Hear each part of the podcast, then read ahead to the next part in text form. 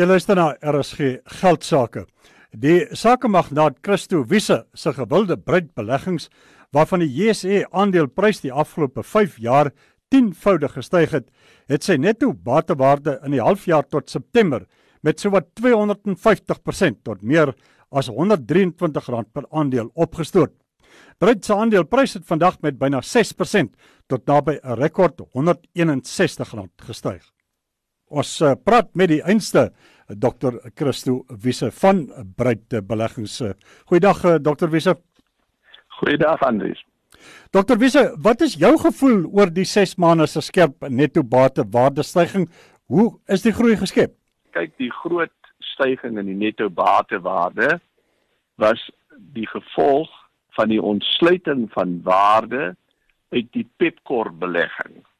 Bruid het altyd die Pepkor belegging teen 'n bepaalde waardasie gedra en natuurlik toe daar nou die transaksie met Steinhoff plaasvind toe was daar 'n ontsluiting van die waarde en en die waarde was toe nou aansienlik hoër as die waarde waarteen Bruid het gedra het.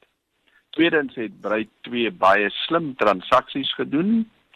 Uh twee maatskappye wat hy gekoop het Virgin Active en New Look en die mark waardeer daardie maatskappye gegee hulle vertoning teen aansienlik meer as wat Bruit dit dra om sy netto batewaarde breek te doen. Dokter Wisse Bruit het die afgelope paar jaar dikwels verstommende groei getoon in beleggers se verbeelding aangegryp. Wat was die filosofie, die wenresep? Wel die wenresep is basies dit. Bruit is 'n beleggingsmaatskappy, eh, nie nie die tipiese privaat ekwiteit tipe maatskappy wat altyd 'n uh, 'n horison, 'n tydhorison het vir sy beleggings nie. Dit is 'n langtermyn belegger, Bruit. En hy het 'n sekere stel reëls waaraan hy belegging moet voldoen. Die eerste een is uh, dit moet 'n belegger wees wat uh, die kontant verbruiker bedien. Nommer 2 sterk bewese bestuur. Nommer 3 die bestuur moet self 'n direkte finansiële belang in die maatskappy hê en die maatskappy moet sterk groei moontlikhede hê. En vyfdens die maatskappy moet 'n hoë kontant omsetting hê. 'n Baie groot persentasie van sy die sogenaamde EBITDA moet in kontant omskep. Met ander woorde, hy moet sterk kontant genererend wees. As dit aan daardie eis uh, vereistes voldoen, dan is dit die ideale beleggingsgeleentheid vir Bruit. Dokter Wisse, daar's 'n magtom beleggers wat wil weet waarheen is Bruit hier vanaand op pad? Wat wag vir hom groei gewys, uh, sake gewys? Wel, eerstens Bruit is baie gelukkig met sy huidige portefeulje. Dit is maatskappye wat almal aan die vereistes wat ek nou net uitgespel het voldoen. En die eerste doelwit van Bruit is om seker te maak dat daardie maatskappy teen die maksimum koers groei. Dis prioriteit nommer 1. Daarom is ons nie haastig om vir ander beleggingsgeleenthede te soek nie, uh, want ons het werk om te doen, maar ons kyk gereeld jy kan verstaan daar kom heelwat uh, aanbiedinge oor breedse lesenaar en uh, ons sal kyk wanneer ons geleenthede raak sien wat aan daardie vereistes voldoen, dan sal ons dit probeer eksploiteer. Dokter Wisse, die landsekonomie is deesdae fitloos, wêreldmarkte is onseker en daar's 'n klomp binnelandse negativiteit in die lug. As 'n gerespekteerde sake en beleggingsleier, wat is jou boodskap onder die omstandighede aan mede Suid-Afrikaners? Die eerste punt van my boodskap sal wees ons moet almal verstaan dat ekonomieë gaan deur siklusse. Ons is nou in 'n sleg punt van 'n siklus, nommer 1.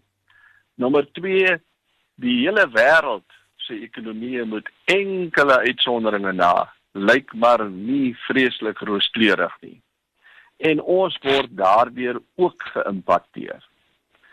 Uh dit gesê synde is dit ongelukkig so dat ons as Suid-Afrikaners 'n besondere kuns het om onsself van tyd tot tyd deur die voet te skiet. Ons het wonderlike geleenthede gemis toe die kommoditeitssiklus op 'n hoogtepunt was as gevolg van beleidsonsekerheid, byvoorbeeld oor mynbou en dies meer. So dit is onteenseglik so. Uh maar vir die res is ons maar soos wat dit met die res van die wêreld gaan. Die jammerte net by ons is ek sê dit was vir mense daar's geen rede om swartgallig te raak. Maar ons het baie redes om verskriklik gefrustreerd te wees. Want daar's so baie dinge wat in die land so maklik gedoen kan word wat dinge vir ons almal soveel beter kan maak. Dit was die bekende sakemagnaat eh, Dr. Christo Wiese van uh, Breite Beleggings. Maar kommentator en portefeuljebestuurder Amelia Morgenrood het uh, lekker belangstellend geluister na Dr. Christo Wiese. Amelia, jou indruk is so in 'n minuut of wat uh, oor Breite se sakevertoning, sy toekomsplanne en die aandelebeleggingspotensiaal. Ek dink dit was verrassend goed geweest veral ehm um, jy weet um, ek ken nie New Look so goed en weet al se portwinkels in Suid-Afrika, maar dit lyk asof hulle 'n baie baie goeie ehm um, verhandelingsperiode agter die rug het. Ehm um, en dan Virgin Active ook wat hulle marges uh, verbeter het, dit het baie gehelp om daai maatskappye ook in 'n hoër ehm um, in 'n hoër waardasievlak te plaas. Nou is net interessantheid Andries op hierdie oomblik verhandel die aandeleprys ongeveer 29 tot 30% afhangend van waar die rand nou is teen die Amerikaanse dollar het hy net bate word word ag op 8 8.60 dis so 100 net oor 122 rand. Nou op die oomblik handel hy ongeveer 30% bo daardie netto bate word so ehm um, dokter Wise het daar genoem dat die mark waarskynlik daardie uh, new look in Virgin Active vir baie meer waardeer net soos wat hulle ehm uh, uh, um, as dit op die boeke is soos wat die geval met Pep was Die ander kant van die muntstuk is ook dat die mark 'n baie hoë premie op Dr. Wiese en sy span se vermoëns om um, nog verdere besigheidsgeleenthede te ontgin plaas en dis waarom hulle bereid is om soveel meer te betaal vir die aandeel. Maar sou jy my byvoorbeeld vra of die aandele baie goeie koop is en of dit goeie waarde vir geld bied, dan ongelukkig sal ek nie weet met oortuiging ja kan antwoord nie. Ek sal nie sommer die aandeel verkoop as ek kom het nie. Ek sal te bang wees ek mis iets. Maar ja, dit is baie moeilik om 'n aandeel wat 30% uh, bo sy net te bate waarde uh, verhandel te koop vir alles wat 'n beleggingsmaatskappy eintlik is. Jy weet wat maar net hmm. belange in ander maatskappye besit. Amelia, baie dankie vir die saampraat vanaand. Baie dankie Andri.